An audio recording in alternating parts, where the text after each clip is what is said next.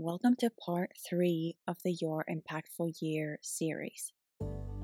If you haven't done the work from the earlier parts yet, go backwards and do that because each part of this series builds on the previous ones.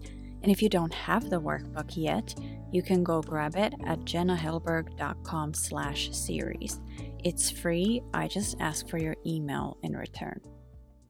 Now that you've got a clearer vision of what you'd like your work to look like and what success in your business means to you, you can start making decisions around how your business can support that vision. And I want to preface this part and actually everything we do from here on with saying that always, always listen to what feels good and right to you. Anything I ask of you to do in your planning or in your business Ask yourself if this sounds good to you or if you want to do the things in some other way. My intention isn't to give you like a cookie cutter blueprint to follow. I hope that you can view all these ideas more as guidelines. I want you to always consider what fits you and what doesn't. Also, remember to treat all of this as an experiment. Even though we tend to have some idea of what isn't going to feel good to us, we can't ultimately figure out what works only on paper. We actually have to try the things and try them for a while to see what works and what doesn't. In part three, you're going to map out how your offers fit in with the time you have available to you and the revenue that you'd like the business to bring in. So, first, you're going to decide what you're going to sell. Because you decided in part two how many hours you'd like to work per week, it gets easier to figure out how many of your services, your offers, your products that you can realistically market and deliver on each month. This in turn helps you figure out what they should cost so that you can reach those revenue goals.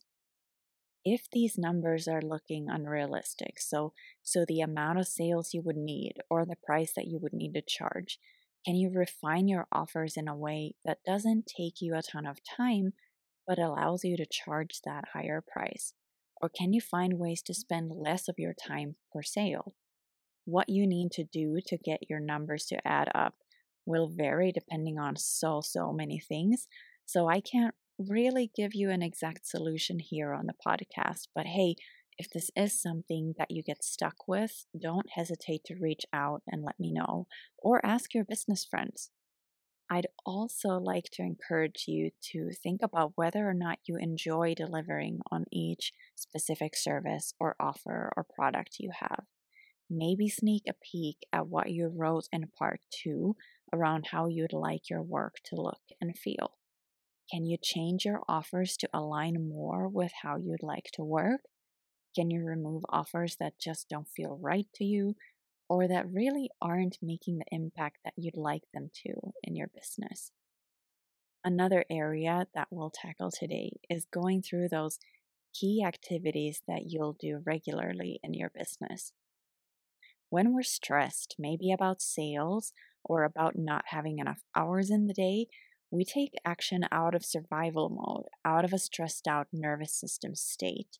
This is rarely helpful to us and it really messes with good decision making and creative thinking.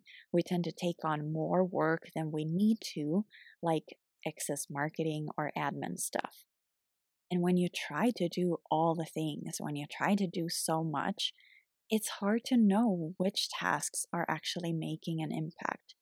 So then you keep trying to do all the things to keep getting the same results, which you probably know isn't sustainable but at the same time, it feels like there's no other way. When you do a bit of work to define which tasks you'll focus on, all those everyday decisions get easier. The work behind the scenes gets smoother and less stressful, and it gets easier to evaluate what makes an impact and what you can stop doing. So, you'll decide on some key marketing and sales activities that you'll do consistently in your business. Use the reflections that you've done so far to see which activities make sense to focus on and which ones you can just stop doing or do less of. Maybe there are some activities that you'd even like to double down on based on how much impact they had in the past year. truly try not to list out too many things to do regularly when it comes to marketing and sales activities. They should not take up such a big part of your work time. You can focus on the activities that bring you the most growth and the most sales instead of trying to do everything. And it'll probably be easiest for you and the most time effective solution if these are tasks that feel good to you and that you enjoy doing. And if you have someone helping you, if someone's doing some of these tasks for you, still write them down, but make a note of whose task it is.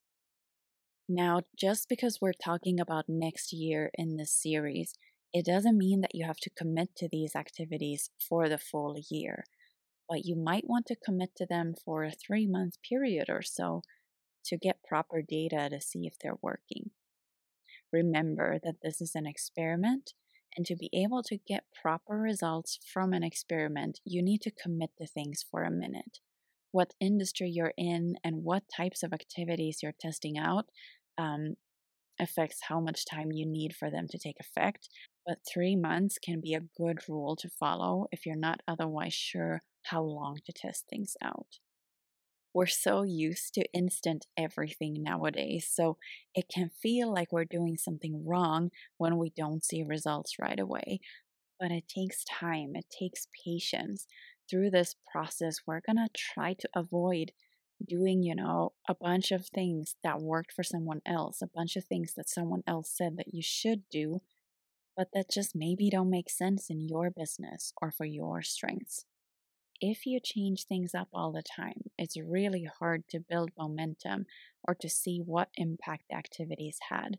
It's also hard on your brain and on your nervous system to not experience any kind of regularity. But if you've done something for a while, let's say for those three months, and you're not seeing the results that you'd like, then it's easier to reevaluate and come up with something else to try, or figure out if there's just something that you can tweak in what you're already doing. I know that it can sound like forever to wait for something to take effect for three months, especially if it doesn't work out, right? But I try to think of those three months in context of all the time that I've spent on my business and trying to figure things out already, right? Let's say that there's a particular thing that I haven't figured out in the past year by just winging it. I'll probably figure things out faster by being intentional and assessing them in three month increments then continuing on that path of winging it for the next year and the next year. In the workbook, I've also given you space to list out some other things that you need to do consistently. Maybe that's production or client work or admin work or checking in with your support team if you have one. This way, you have all of this stuff collected into your workbook, into just one place. Once you know which tasks you're committed to, it's a good time to reflect on tasks that are taking more time and effort than you'd like them to. How could you make them easier to do? How could you simplify or streamline them? Can you automate anything with software or could you delegate something, outsource something? Or at least think about which things you'd like to delegate once you have the resources to do so. And are there tasks that you could just not do anymore? And who could be a good person to troubleshoot those tasks with? It can be surprising sometimes how just asking yourself these questions can bring you ideas that don't pop up when you're in your day to day doing the things. Remember to refer to your reflections on what worked and didn't work in the past year, because you might find clues in there that can help you come up with ideas for this part. All right, that's all I have for you today. Tomorrow, we're going to look at how you could plan out your weekly schedule in a way that accounts for your key activities so that you can free up time for taking good care of yourself and have space for the big dreamy projects and updates that often get pushed aside. I'd love to hear any ahas that popped up for you today, so please either send me a DM at the Jenna Hellberg or share an Insta story and tag me so that I can cheer you on. And please feel free to send me any questions that you have. Thank you so much for tuning in. We'll get back to this work again tomorrow. Bye.